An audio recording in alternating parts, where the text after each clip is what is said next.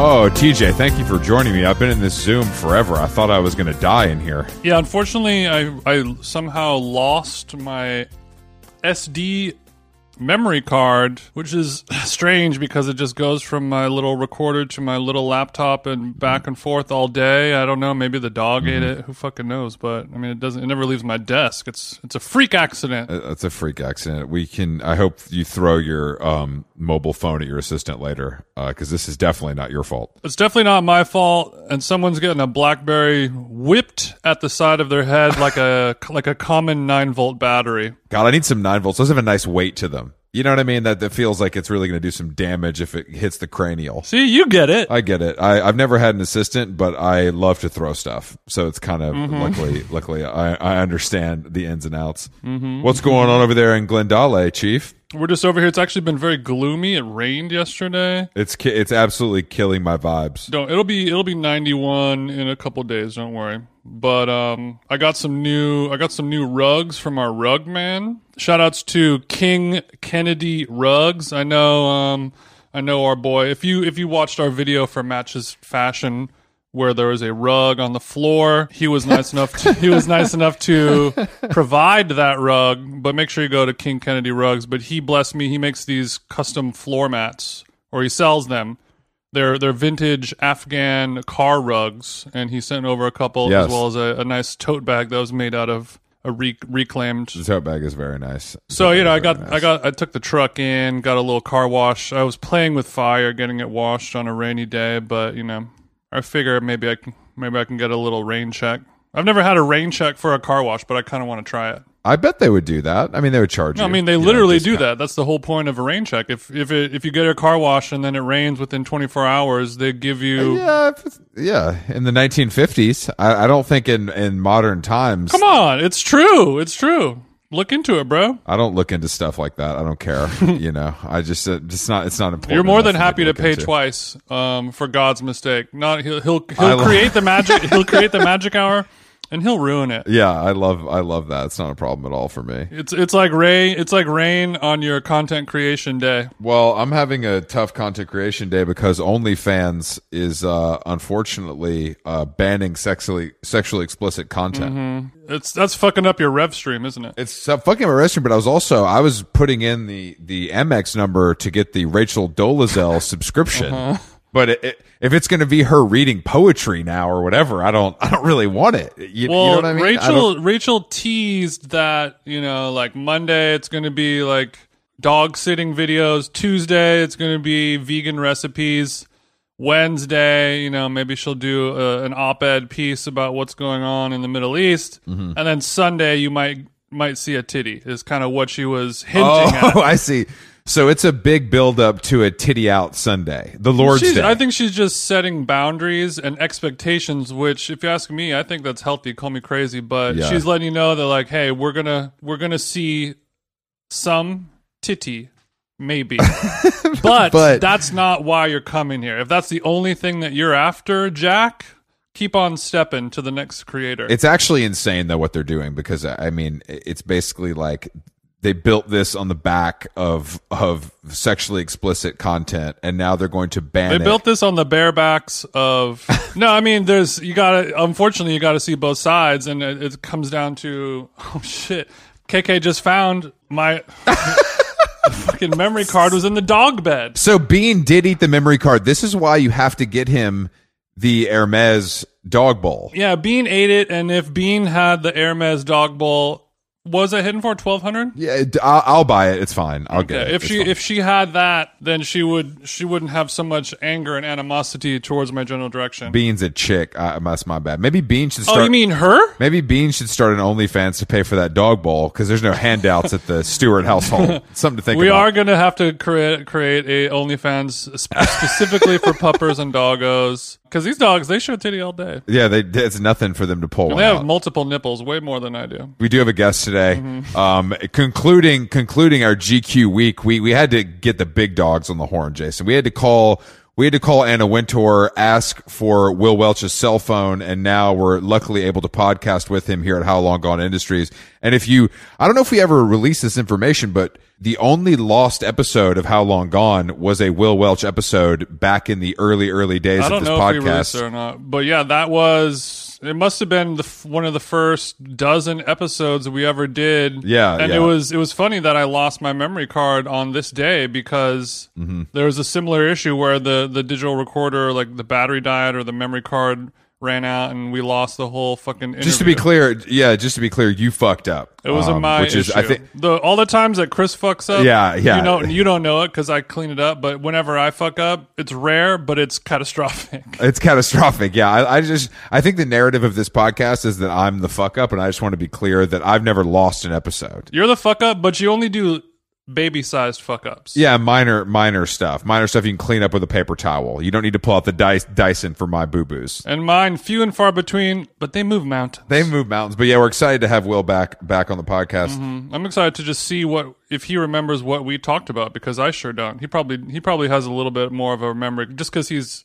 you know he's not so close to it. No, he's not so close to it. I mean, I remember him calling me out for a tweet I wrote about liking the Grateful Dead and wearing a Rolex. So hopefully he can bring that up. Hopefully, hopefully he can, he can bring that up again. My stance has not changed. Yeah, the only people that listen to the Grateful Dead and wear Rolexes, the only people you're allowed to get away with it are, are uh, music managers or you know people in and around the EDM industry. yeah. Or, otherwise, otherwise it's just a weird fit. It's off brand. It just doesn't click for me. What about the guy? What what about the pizza guy in Altadena? Does he not get a pass? well, I, I mean, that's a good question. I don't know if he has a Rolex, but uh, if he did, I wouldn't be shocked. And you re- you really are coming. You're really coming for this man, aren't you? no, I just think it's funny. I mean, if you're gonna look, That's you're how gonna, much. I mean, that's how much the flavor of Grateful Dead on your tongue makes you wince. Well, it's more that I really like pizza, and if you're gonna spend a hundred racks on an oven with a dead logo, then you probably do have the the bust down rolly. I would imagine that you have both. Okay, okay. None of that. None of that sounds incorrect. Well, uh, let's give Will a zoomie, and then we will get into it.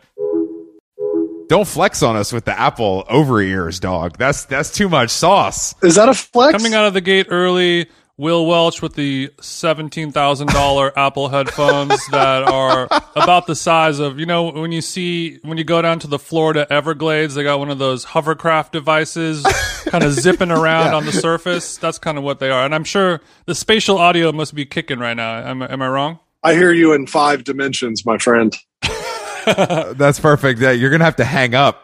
It's gonna be overwhelming. I didn't know that these were going to get such a, a hearty welcome. Hearty welcome. I'm try- I'm trying to think of. I think the only other person that's had those is Rostam. Yeah. I, I think who's a who's a professional musician, and I know you consider yourself to be a super listener.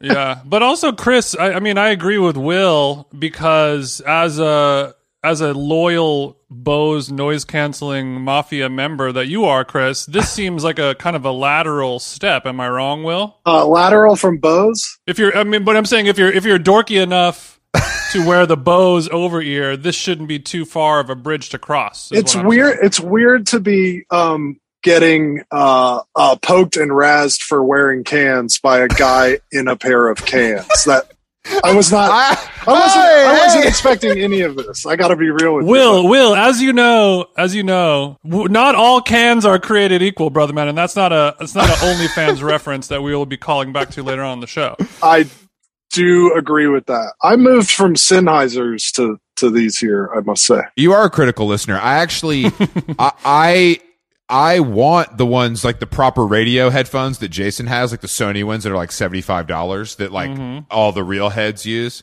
But I'm stuck with these uh, businessman special Bose over ear special murdered out edition though. These are all black. You know, just uh, you probably can't Yeah, tell. yeah, because most of the Bose headphones are usually mustard green and yellow and uh, yeah, kind of yeah, baby blue periwinkle. It's weird. It's rare to see a pair of black ones. Made to match NBA jerseys. the way that headphones have developed into like a a full on opportunity to flex is a very interesting place that we've we've gone in society. Because Jason, was obviously during his DJ career, he was sponsored by Skull Candy, uh, which was I would say It's not true. I would say the dark, It's not true, and it's not the dark. I took some meetings with them, sure, but nothing was nothing was ever hammered out. You did. You took meetings, but not chicks. Yeah, why would you? Yeah, exactly. Why? But it's those were the dark days of headphones, and now we've graduated to where basically everybody's got a pretty nice pair, especially in New York when you're walking around. You know, it's it's kind of rare to see someone without AirPods now. Anything. It's true that anything can be a lifestyle, a lifestyle gesture, or or a status signifier. I, I was blowing my mind the other day because I walked by a pickup truck that had a Yeti sticker on it, and I was like, "Let me get this straight. You've got a sticker on your truck that refers to your presumptive." Uh, status cooler. Yeah, yeah. I yeah, was mean, like, wow. I was like tumbling through with the, like, whoa. Uh, you know, the Yeti has become a status symbol, as you know. it has. It's because there's a subculture behind it, uh, and and it's deeply rooted in classism, and you know, the, you, you can cooler shame somebody. Yeah, absolutely. Will's not going to pull up with the broke boy igloo. He's got the, you know, because my favorite, my favorite Yeti product is a. They make a bucket, like a Home Depot style five gallon bucket. They're supposed to fill with ice, and then I imagine, you know, twenty four uh, Bud Budweisers. But it's a, it's a nice looking thing though. That's the problem. It is a nice looking product. I'm talking about any of this as though uh, I'm above it, but I I fall for Yeah, yeah. silly. Yeah, I, I have a whole litany of status signifiers, you know, and some of them signify amazing things, and some of them signify terrible, stupid things. Do you have an example off the top of your head of uh, a city city folks Yeti for a fellow like you? It's like what a modern life is full of. I was talking to one of our columnists today, and we were we were talking about how our generation. I'm 40 years old. Our generation and younger. If we want to signify like intention or alignment with anything, the first thing we do is spend money Yeah, no, you're absolutely right. or um, make a T-shirt about it, or go buy a T-shirt about it. And hmm uh, it's tempting to make fun of that, but it's just that's like the state of that's the stage of capitalism that we're in, and I actually think it's uh, probably easier to just embrace it. And I think it's true of the younger generations too. You throw a little money at it, and that means like you believe. It's it's obvious to others visually, like the the plague of people who are more likely to buy a band's T-shirt than to buy the album to listen to to celebrate it with the T-shirt. You know, it's not so much to buy the thing; you have to buy the thing that shows other people that you identify with the thing. Because we don't care about the art; we just want friends.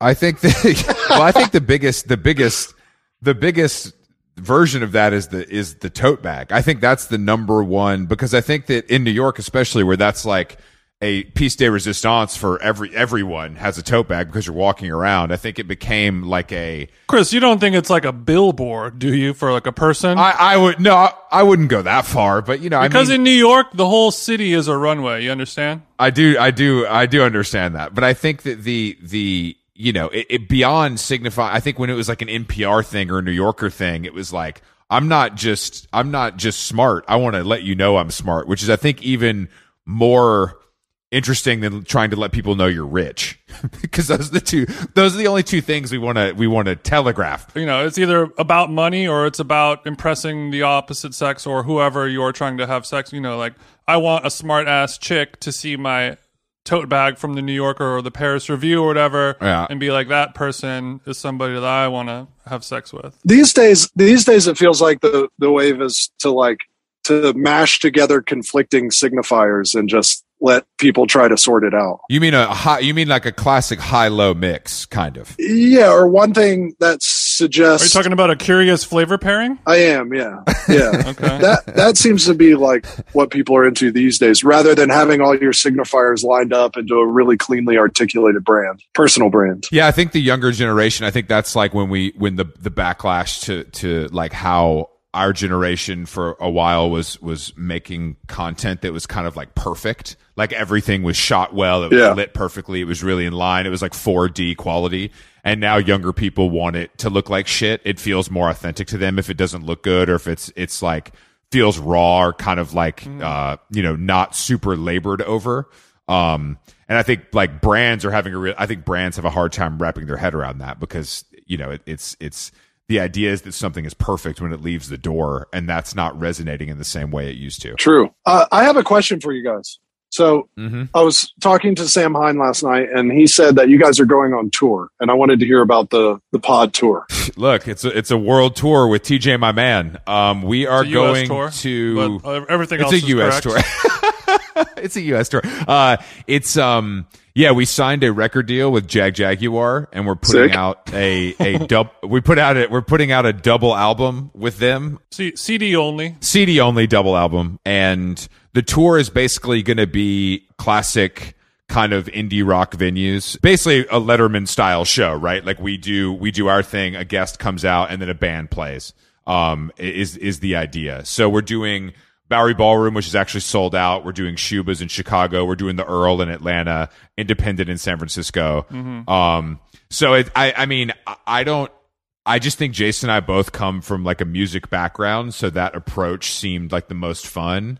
And um, I don't know if you have you ever been to like a live podcast before. I have not. I I actually haven't either. Jason, have you? Um, I don't think so, but I've seen video and I've wa- you know listened to audio versions of it before. That's the issue that that we Never- that- never that- in that person. have. yeah, I would, I would, I would I never listened pay. to That's crazy. an audio version of a live podcast. Well, I mean, it's they're very they're two very different things. hey, I trust you guys completely. This tour is going to be incredible. You've done your homework. Look, Will, Will, okay. You, look, Will, you know when you listen to a Grateful Dead, What an you operation! know, Grateful Dead studio album versus a live recorded from the board on the on the mini D on the mini CD. They're two different entities, aren't they? The energy is different. The crowd, the pauses, the improvisation. It's about the notes that you don't play when you're going live. Will But what I've never listened to is a taper setting up his rig at the speaker of a stereo that's playing the studio album, which is That's that's more equivalent to what we're talking about. you are thinking in 5D. audio of a live podcast to me sounds like. Well, I think what well the the thing for us too, and this is something. I mean, we have a lot of like strong opinions on this show, obviously, but the I just find that if somebody's going to pay twenty five dollars to come see uh, to come see us, I want that experience to be singular. Like I don't want to record it. I don't want to. I don't want to stream it. I don't want to I video want it to be it. a I just- special thing that lives at that time for those people in the room who are nice enough to buy tickets. And we're not gonna. It's not gonna be shared. except on Instagram stories if all goes well. But yes, well, that's fine. No, that that's fine. Yeah, of course. Yeah, of course. We love we love engagement. to, High but to go back to what thing. we were talking about with our, our tote bag signaling to others, a big part of, of or a big reason to go to a live concert or a live podcast is to meet like-minded individuals look at how other people who identify with you on this very specific thing see how they talk and walk and dress and you know maybe you'll meet a new friend maybe you'll meet a new life partner whatever it is just to be around people that you have like a common shared interest in that's ultra specific you know sounds like fun to me. I can't wait to see the high. can't wait to see what people are are doing in order to get backstage. I mean, it's it's gonna be it's gonna be like Motley Crue all over again. Exactly. It's, fortunately, it's going to be all bros. Um, but you know, we'll we'll we'll make do with what we can. They're going to be in, instead of flashing the tits, they're going to be bribing Chris with a case of harmless harvest. yeah, it's going to be a coconut water bribe at the at the backstage door. let me let me see how pink it is. Nah, nah. You know, but you, I mean, it's it's no different than what you're doing with the magazine, right? It's like bringing people together under one one roof is kind of the goal in, in a lot of ways. Like it, it's like we all like this, we all subscribe to the magazine. Maybe we listen to corporate lunch, maybe we do this, maybe we do that. We follow these people on Instagram. It's it's all kind of the same idea. Chris, you're not saying it's an ecosystem. I'm saying it's an ecosystem. I'm saying it's a well, I'm saying it's it's like every brand, it's a community thing. That's what you really want, right? You want these people engaged, but I think that they them engaging with each other is almost as important as them engaging with, you know, you or the magazine or Instagram or whatever it may be. Find your tribe. Absolutely, that would definitely be a sign of a healthy ecosystem. That's for sure. what you've done a good job at is assembling the right team to make that doable. There's a lot of a, a lot of people working towards the same goal, uh, where it doesn't. It feels pretty like there's a lot of tentacles that are interesting versus just like one thing that you have to like latch onto. Tentacles. Yeah, I would say that um, a clear vision or like well articulated mission, and then a bunch of interesting, surprising people who are all aligned with that vision, but doing it in their own very unique and hopefully kind of strange and surprising ways is I definitely think that's the best model. Sure. And that's what that yeah, that's what we've tried to build at, at GQ. And I think that's what we have built at GQ. Do you remember the era though where it was like I mean you were working in publishing then for sure when it was kind of like in the early the early dawn of, of social media that it was like as an editor you were basically told like you need to to like make this work. Like having a having a social media presence is important for you succeeding at your job. Do you feel like that's true now or do you feel like that's something people do naturally because they have interesting things to say? I mean yeah i was um i'd been at gq for a while when social media came into existence and there was definitely never any hard pressure or even really any soft pressure for people to like focus on their social media accounts. So I can I can very easily imagine that happening at different media outlets or that being like yeah. there being a period where that was super common. Um, but it wasn't the case at GQ at all. And I mean we do some there's definitely times when we're like okay there's this big story coming. And if you feel compelled to share it that sure would be helpful because we're really trying to like give this thing a big push because a lot of energy and resources and enthusiasm went into it. So there's some, I guess, like marshaling of anyone who is interested, getting into that debate of like uh, how independent people's social media accounts are and all that stuff is just like mm-hmm. very not interesting to me. yeah, and I, I, I can imagine being told what to do on social media and just being like, what?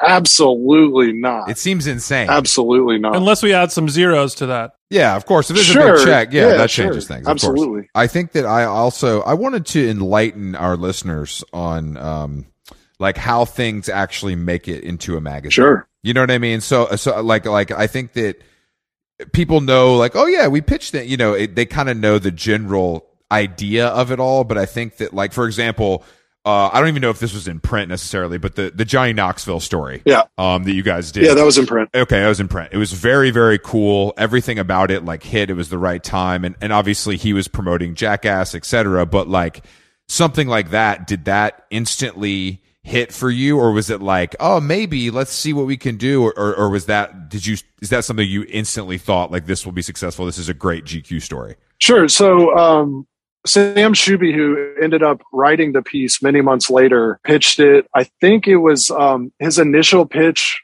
It was like months and months ago. He was like, I guess it's the 20th anniversary of Jackass is like, at the time he was saying next year and maybe we can like get all the voices voices together and do an oral history of jackass and i was like that is so fascinating and there was actually a kind of funny internal logic to why i was like immediately very supportive of that idea, which is that my predecessor as editor in chief of USGQ, Jim Nelson, his first cover was Johnny Knoxville when he became editor in chief. And it was a clear signal away from like the way back Art Cooper yeah. GQ that this new guy, this with a kind of like renegade spirit was going to put the jackass guy on the cover of GQ, like people's brains exploding. And it's, it's a fantastic cover. The image is great. It, it's it's a really good cover, and it was yeah my predecessor's his statement of a new direction for GQ, and then obviously the environment has changed a lot, and now Jackass was representative of a very different and now quite dated idea of like what's funny, idea of masculinity.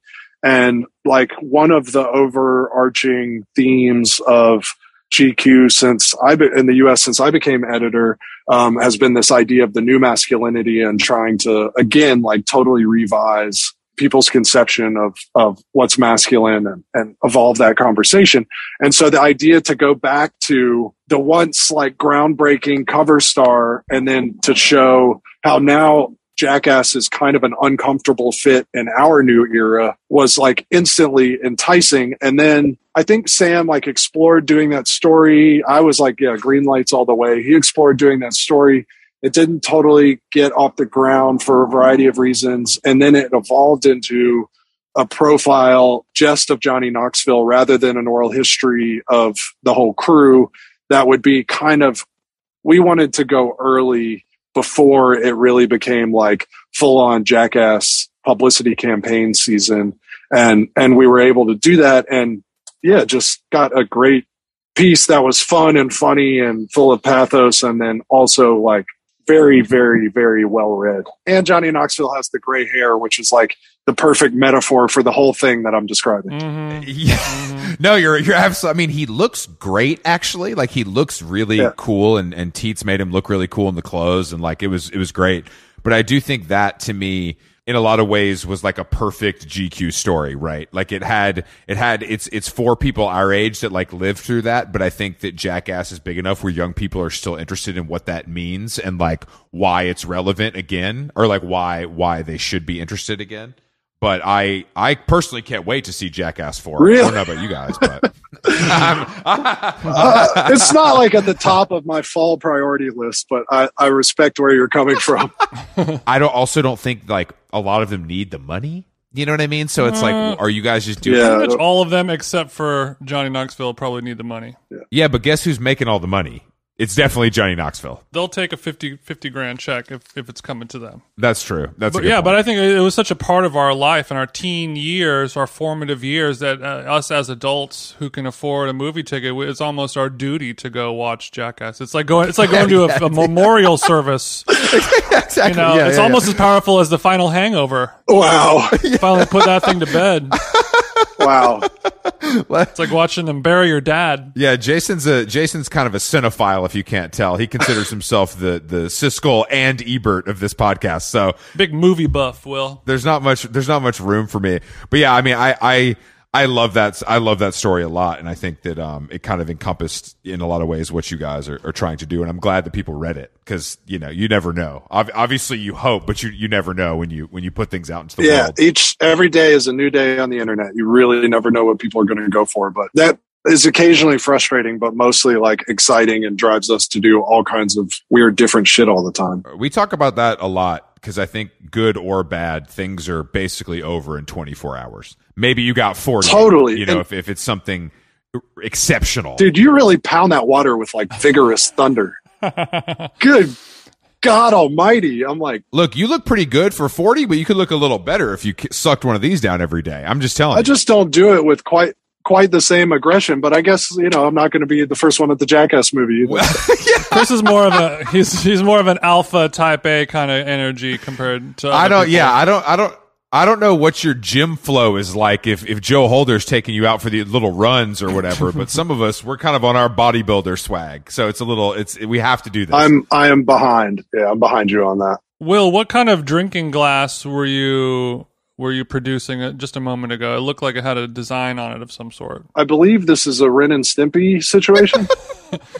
You believe it's a, it's literally a, a glass, and the entire top to bottom, side to side, is Ren and Stimpy. yeah, Um, are you are you a member of Ren and Stimpy Hive? I'm not. I, that's why I said I believe because I actually wasn't totally positive, and I can't tell you if this is Oh, Ren what? or Stimpy. But um, I'm in a house that is not my own, and this is the this is the glassware, and um, got it, got it, got it. You got my hopes up. That's all. I, I've now learned through Chris that uh, you know one doesn't need glassware at all. You can just take it right to the face, straight out of the plastic. Well, because a lot of people, you know, I could measure it out, you know, and, and like, but that requires thinking, which is something I'm not really big on. so I kind of like to, I kind of like to just grab the jug.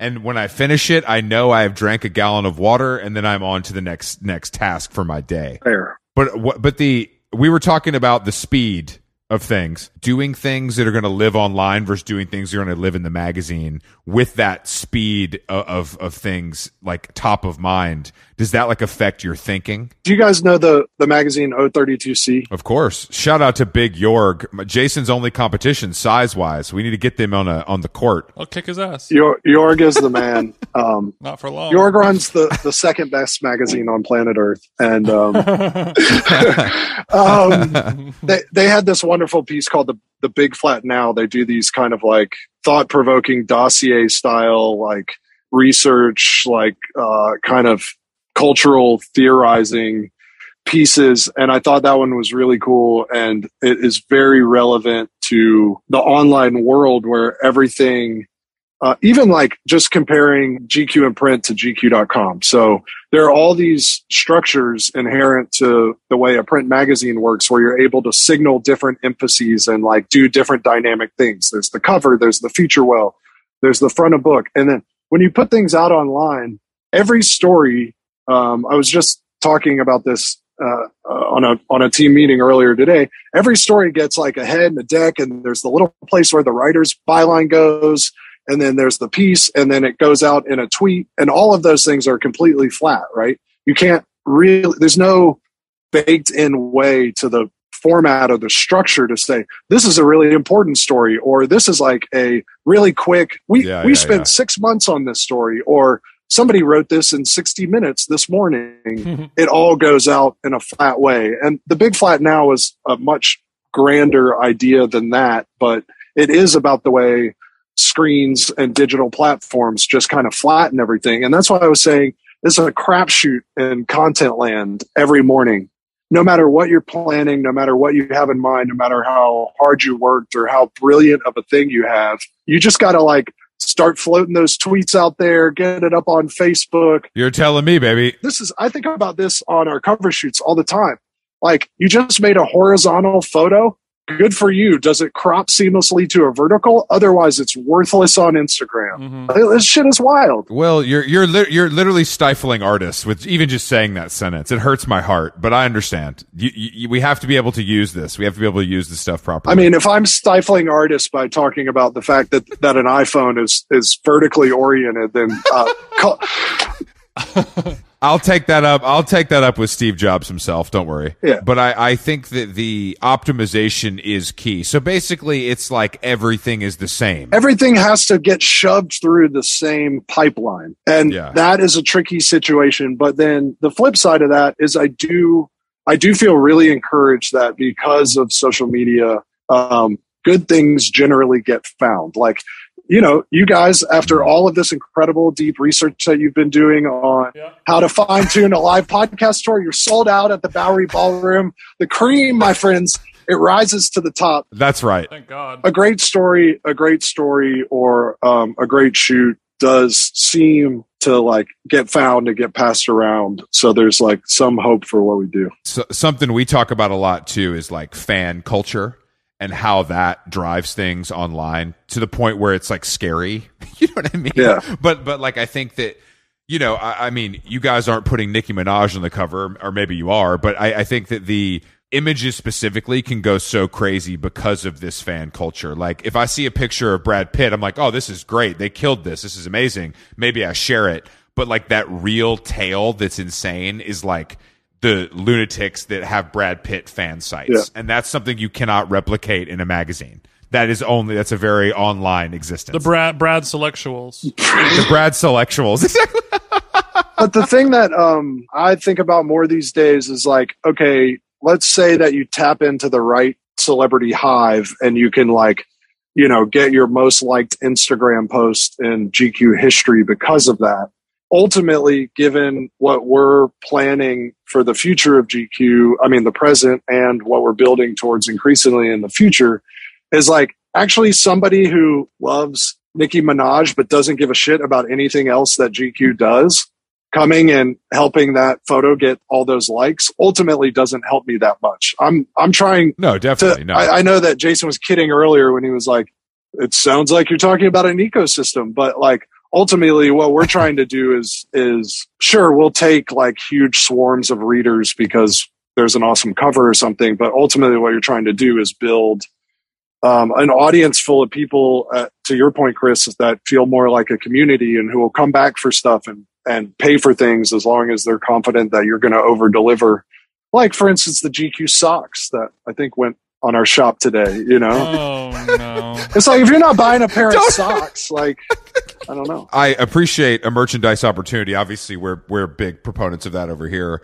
But I mean, I also feel like you guys didn't really you, you didn't succumb to the great pivot to video which I which I feel like is a is a feather in your cap, and I don't know if that was on purpose or if I'm missing something. But is that is that something you you deem to be true? Uh, I would say that we have been grinding it out on video and and steadily building on video. But what a pivot su- Instead of what a pivot suggests is that you like dropped everything that the brand has ever meant to try to like to catch this monster wave even if you don't really know anything about that so we've just been Yeah. yeah, we've just been grinding it out and growing Grinding and growing. that seems to be working for us you know our video business is huge We're we're a grind and we're a grind and grow podcast, so we understand. So Yeah. you, are you are you guys hitting Bon Appetit level video numbers? Is that what we're talking about? well i think our youtube has uh five six million subscribers Okay. it's nothing to shake a stick at, TJ. it's youtube the scale is enormous but it's um that's not small The scale is true. The scale is truly fucked the scale up. is wild. YouTube scale Yeah. is, tru- is is truly fucked Yeah. up. Because I mean, I think that's a big thing for podcasting as well. Is that a lot of people like you got to get on YouTube. You know, you got to have clips, and I'm just like not interested in that. But that's literally how you move the needle, maybe the most. yeah Is if you can if you can hit the algorithm and and figure out how that stuff works, like that will you will grow exponentially over over. drink champs baby What what kind of podcasts are you listening to? Um he just told you. That's it. Well, that's what thought made me think of it. I watched a Drink Champs video recently, and it was just them in a room, and it was like a very big cavernous room. It almost felt like they were recording it in like a high school basketball gymnasium. The audio quality was abysmal, and it was just them just bullshitting for two hours. I'm like, when are these guys gonna get drunk and start letting some shit fly? And it just kind of never really did it for me, but. But you need you need the, that moment every episode that we do a podcast. There's going to be a three minute run where somebody says a great point, a funny a joke is made or whatever, and then you want that to be captured on YouTube somehow and shared, and you know then people come into your ecosystem. But uh, yeah, I don't I don't know why Chris and I have an aversion to that, but I I, I like not being on YouTube. purists I'm an audiophile. Do you watch? But do you watch podcasts or do you listen or do you listen to them? I threw out Drink Champs because I think of, of them recently as the ones who like, uh, or, or Breakfast Club is the other one where they're making audio, but they Yeah. just record it and put it online and it really works. Um, yeah, totally. I, I think the only podcast I've ever watched besides um, some clips was I watched the full Cam'ron on Drink Champs. I'm sorry for your recent loss, by the way. Oh, that's fine. It's not, um, yeah, it's not really like that. Whatever you got to tell yourself, Will. Whatever you got to tell yourself. Okay. All right. Thanks. um, and then my podcast listening is fairly sparse. Not a fan of the medium. I'm really committed to the, um, fully, fully, deeply committed to the Ram Dass podcast. And that's like, that's the main one. Oh, walk me. Oh, let's go. Walk us through a Ram Dass podcast episode. Wait, didn't he pass away recently? He did. Yeah, he did. How's this motherfucker still podcasting? He's good. They, they got a, there's a vault, man. There's a They had a couple episodes. There's they had a a, couple episodes banked in case of posthumous release schedule. That's interesting. No, Ram Ram Dass is lit. He's he's a truly a master. I've never listened to his podcast though. You recommend it? You said. the podcast is just historical tapes of the lectures going back to the 60s and i mean yeah it's, just, it's the most amazing thing in the world you can just there's hours and hours and hours and hours and hours of him uh, you know mostly improvisationally just giving talks Off dome, Cam'ron style. That's actually an interesting use of the podcast medium, though. To take something like that is it, it exists and cut it up and put it into this format so more people can discover it. It seems like a really good use of those it, those tapes sitting around. Yeah, totally. I mean, one interesting thing about Ram Dass uh, is that he has always been kind of like very media savvy because in the he went on a radio show of this guy who now goes by the or has for decades gone by the name Raghu Markus, um, and they became friends, and then. Raghu Markus essentially went and started working for Ram Dass and, and ran his foundation. And Raghu Markus was a, a radio host and super media savvy. Ragu in the morning, ninety eight point three. E- exactly the hot car fun check-in um, uh, but so they were they were taping all the lectures and then they were making records they were making books they were very early on the internet they were very early to taking all these tapes and making it putting them up in podcast form um, and it just goes on and on and on and yeah it's interesting the way that like you know, a guy who's basically a spiritual teacher and at various points in his life, like a renunciate, always had by his side, a, a like Yeah. a very prudent, shrewd jack of all media, just making sure that the message was getting on all these platforms as they evolved. And that's why I know who he is. You know, this is, this is like a really, um, relevant challenge for this era of being at a brand that is historically a print magazine is if you're not evolving to put your best shit on the platform where everybody is, then you're like fading away at best and dying at, at worst. No, I mean, I, I think that watching like like Monocle never did it. Fantastic Man still doesn't really do it. You know, they have like things here or there, and it's it's a little bit. I mean, Monocle, I thought it was funny because he was like against it. Like, I'm going to start a 24 hour radio network instead of building a website. Right. Just like wild boy shit. Yeah. And I think it like. I think it can work if you have that audience. It's growing the audience that will be the challenge. Like I think you can get people to lock into that if they think that's the way it should be done. But the growth, I, I don't know how you do it. Yeah. That that's the challenge. I Yeah. think. You got to hire young people. When GQ starts throwing the the GQ conference in in you know Stuttgart, uh, and it's you know thirty thousand dollars a head to to mingle with some Financial Times editors, then then I'll know that you've lost. Then I'll know that you've lost the plot. You Yeah. know, then I'll be. I'll have to check in. I'll have to You check. talking in. about QCon? And, and Yeah, how no, I mean- and how re- how will you react next week when you see me dancing on TikTok with a, a stylish fit on? the GQ TikTok presence, I'm sure is is is there, and I I would love to know more about it. Unfortunately, I will not uh, look into that uh, after the podcast. I I have I have I don't know about you. I'm sure you're more aware because you have to be. But Jason and I have both successfully avoided TikTok, which is a point of pride at this point. yeah, walk us through some of your TikToks, Will. Uh, yeah, I mean, G- GQ is on TikTok. I am not. Uh, what's good is just like little funny, weird moments that seem to be, you know, among the many things that go viral on TikTok. And luckily, Mhm. in the course of us doing the thing that we do and making cover stories and videos and all that, there's a lot of that lying around. So You have it. Yeah, you have it lying around.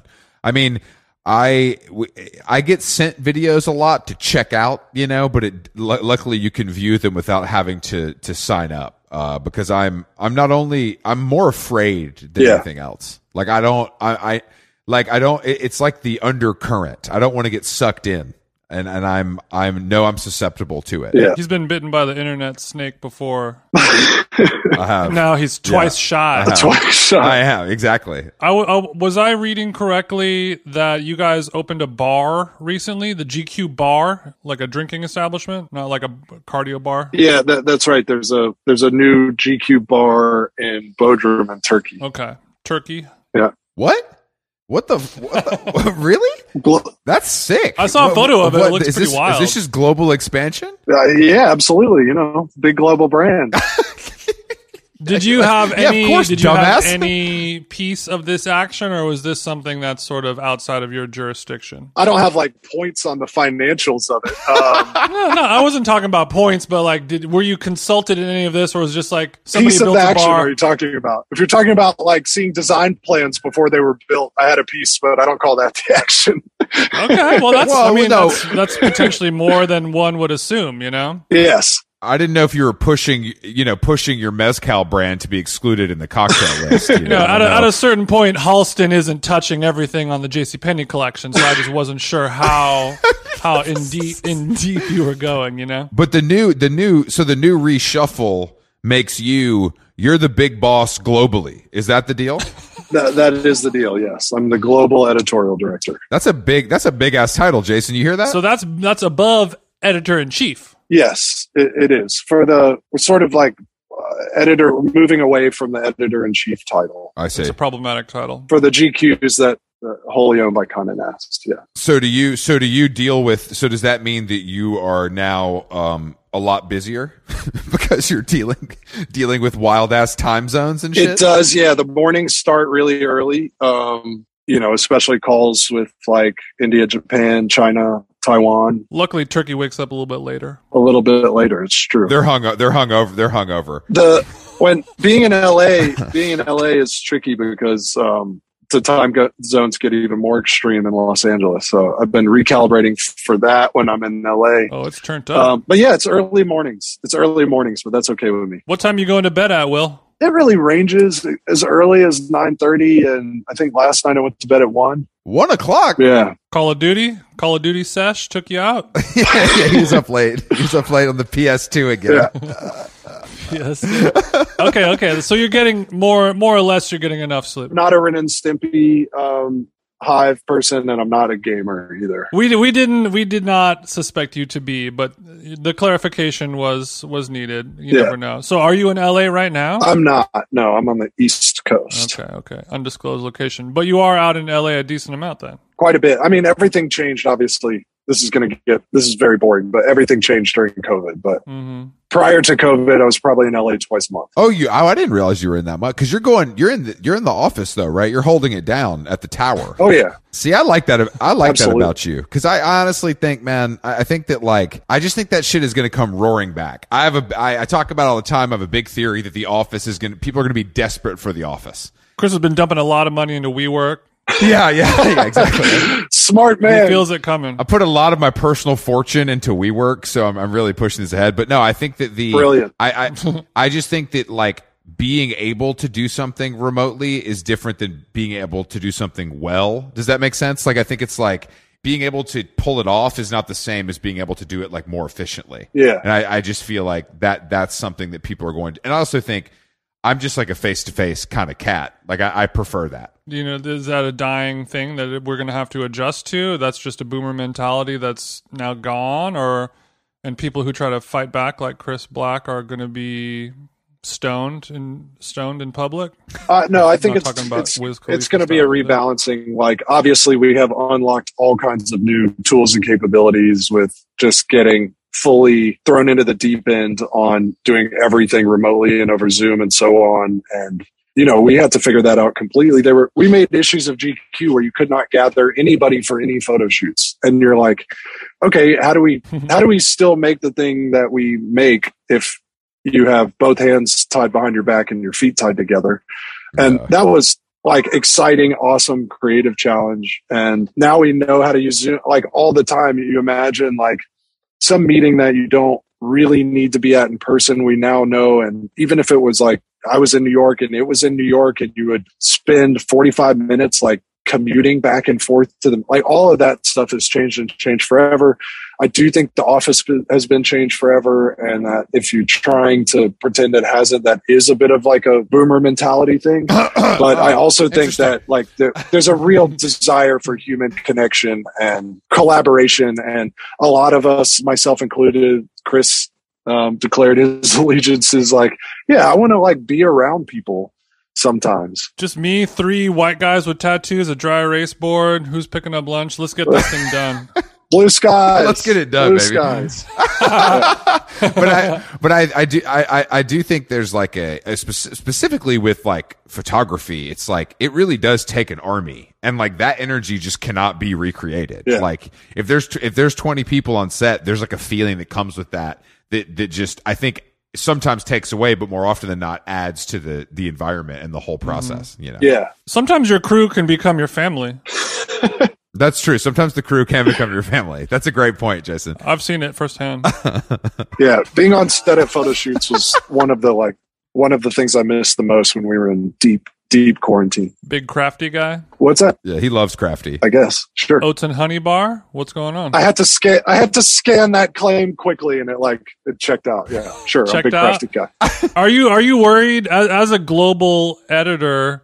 Are you are you more cautious about things that you're saying publicly, or have you received any media training, or are you are you still uh, approaching social life, public content creation as you were beforehand? Uh, approaching it as essentially as I was beforehand. I mean, I think there's an element of like evolving the way one thinks and talks and comports oneself that is just a matter of like evolving generally. So that's really important to me. And there doesn't have to be like um, different public and private personas and stuff like that if you're doing it right. Must be wow, must be nice because I got there's two Chris's, baby, and you know the the public can, the public can only get one, and and luckily Jason gets to see both. That's why we have such a close relationship. Yeah, it's it's a very close, similar to like Ike and Tina, like their kind of relationship. That's kind of what yeah, we have. Exactly, yeah, exactly. Wait, can I Yeah, can I say exactly. something really That's quick? kinda- Can I say something really quick? Of course. I also I also just scanned this and I'm like, are these guys just going to think I'm such a fucking? I'm not going to um I'm not going to get dragged on the internet. I might just seem like a cornball, but there uh, because I brought up Ram Dass earlier. There there is this idea that that all thoughts, words, and actions are offerings to God, right? And that was kind Okay. of a life changing concept to me because this is just a small side effect of it, but you don't have to like behave differently around a hot mic Yeah, if yeah, yeah. the way you're li- if the way you're living your life is that all thoughts, words, and actions are an offering to God. do you mean God in a literal sense, or do you mean like a higher power? Like I don't have a I don't have a sheepishness around the term God, but I wouldn't um my Yeah, the God that I consider God is probably different from what somebody might assume Sure. if they were uh, or or whatever. But I don't like that doesn't worrying that somebody's going to mis- un- misinterpret what I mean when I say God doesn't stop me from saying it. I guess. Oh no, no, I'm I'm asking personally. Yeah. I, I just think because as as two Southern men Yeah. here, I don't I don't know how you. I was just raised in a Baptist household Yeah. and rebelled against that pretty strongly. Sick. The God stuff, and this has to do with like recovery shit too. It's art. course. It's like kind of hard for me to comp- comprehend. Like it's Yeah. kind of like that isn't that I think of that as like a negative thing. Yeah. Um, and I've evolved, I've gotten away from that and like understand that like obviously people believe in things they believe in because it does something for them and, and that is a positive thing. But I, I think it's, it's, I just think it's hard baked into me to like react when I hear, when I hear that word. I, I completely relate to that. There was like a stretch of many, many years where I would not have casually and non-specifically said God out of fear of what people might Yeah. assume I was talking about. And I definitely, when I say it, I'm not talking about. I I I was like the rare Southern Catholic. oh, I didn't know that. I didn't know that existed. I didn't know we had Yeah. Uh, kids on the playground used to be like, "Is that Christian?" because there just aren't Catholics in the South, really. But anyway, yeah, what, there were many years of my life where I wanted to make sure I'm not talking about that. Mhm. Um, but now, yeah, Yeah. it's whatever. I, I but I, I think you make a I think you make a good point, and I think that for us as people who talk a lot, and and that's a good approach. Well, Chris, I think this is, this should come easy for you, Chris. If you have a hard time kind of putting a face or a name or an object to God, just consider yourself to be the God. You know, like I see, like like like Charlamagne himself. yeah, yeah. I, I see just what we're the, going the to do. deepest, darkest version of you. Is this something that you really want to put your name on? Is this something that is you believe needs to be put out into the world? It's worth mentioning publicly. It could help somebody. It could make somebody laugh. Whatever it is, you know, that's that seems Yeah. like a decent rule of thumb to start before you start picking up the good book. Jason, we don't know each other well, but from what I can gather, um, you feel closest to God when you're getting a joke off. Is that fair? yes, You're goddamn right. Pardon the pun. Jason is serving a higher power, and that higher power is I'm going to get this joke off, and if it lands, I'm right there. I'm in lockstep. Well, unfortunately, unfortunately, Will Jason does have editing power of this podcast, so his jokes tend to land pretty good in the finished product. If you don't, if you if you know what I'm But saying. much like God, the way He controls our oceans, tides, all a raising tide Gee, lifts all Jason. boats, Chris. yeah, I love raising the tides. So that means you know that means if I can edit myself to be funnier, I will also edit Will and Chris to sound equally funny. That is that is a positive. That is but, generosity. that I is mean, obviously, I can only do so much with what you guys give me the raw product. You know, It's true. it dep- You know, if I'm gonna make a milkshake, uh, it's only as good as as the the scoop of vanilla that I have to work with. Absolutely. I'm I'm going to take this to this the the Ram Dass learnings to heart though. I think it's pretty interesting, and I'm not. I mean, I'm familiar to some extent, and I know that you. I, I knew that about you that you're a big head, and I think I could probably learn a few things. And Chris, I don't mean to sound like prescriptive or like uh what I'm telling you to do. This is a, th- No, no, this is no. actually what I did with that. For some reason, I heard that in a lecture on the Ram Dass podcast. It stuck with me. All thoughts, words, and actions are an offering to God. And I started by like, let me ch- let me see how I can do with that for one week.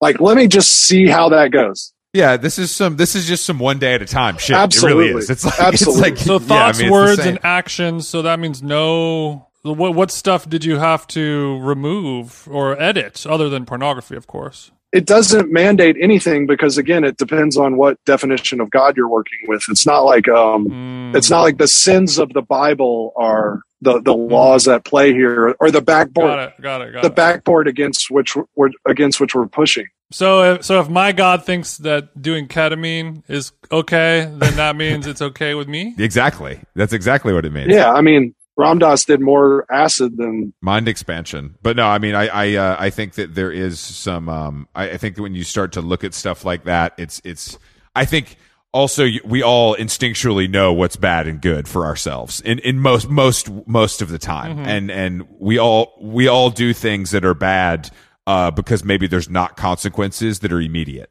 And part of all we're trying to do is to like wake up and be able to to look at ourselves objectively and get out of this like totally you know totally solipsistic way of living life where everything runs through you and you're the arbiter of everything good bad cool Yeah. indifferent or other and to just be able to look at our own thoughts like objectively instead of just like being in our own thoughts at all times as though that is like Mm. the very capital T truth the itself. end all the end all Yeah. be all And I found that drugs really do help with that. You know, not to be you know cli cliche. no they do for they sure They do, yeah.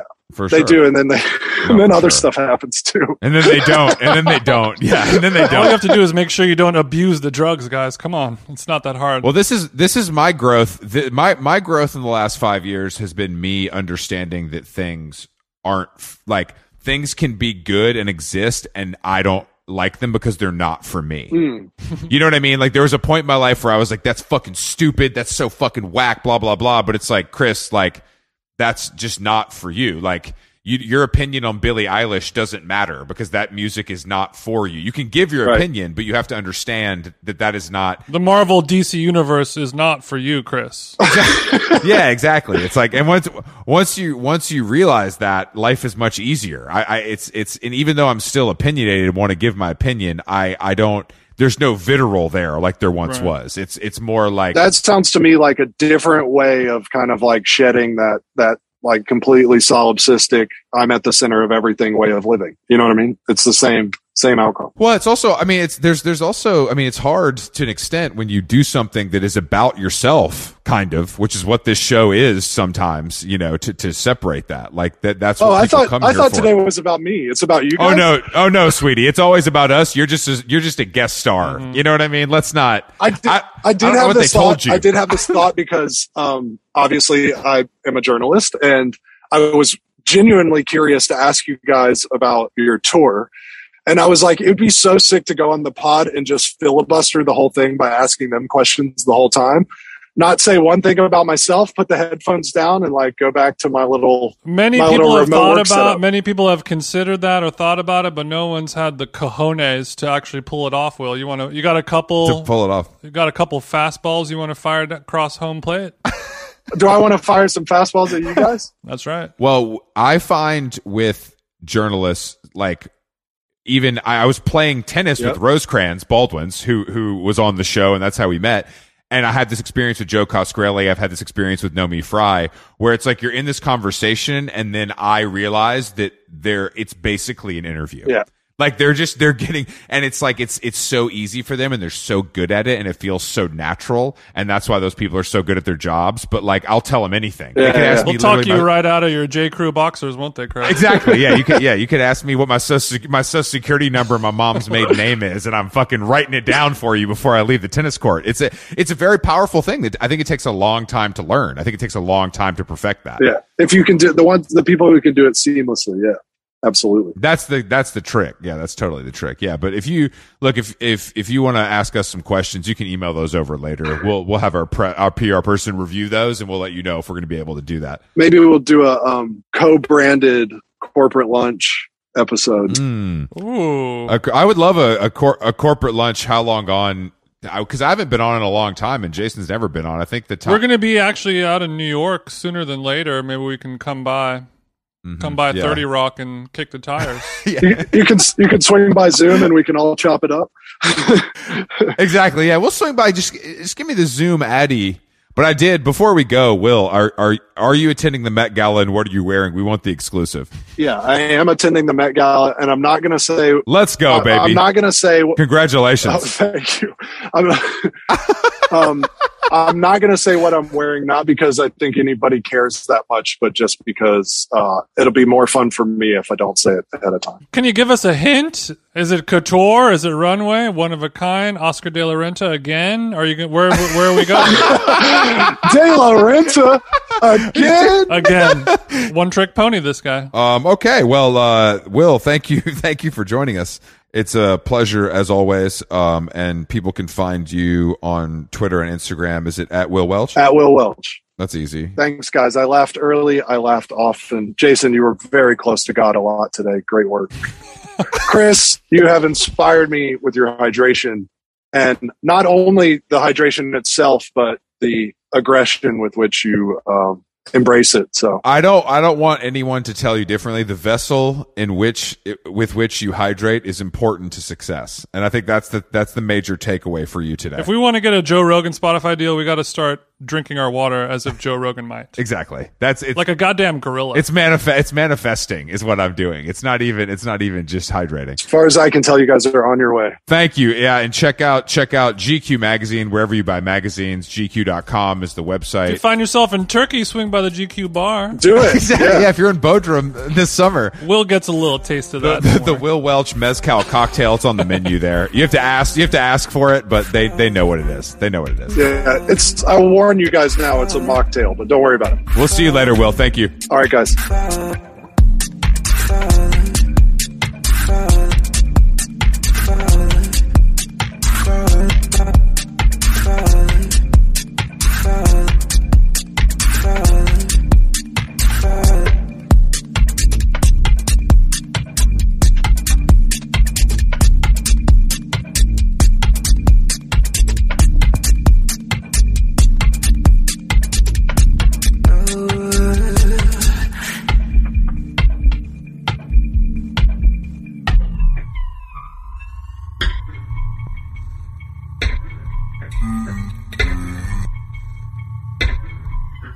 Laugh out loud. You got to laugh. What else can you do?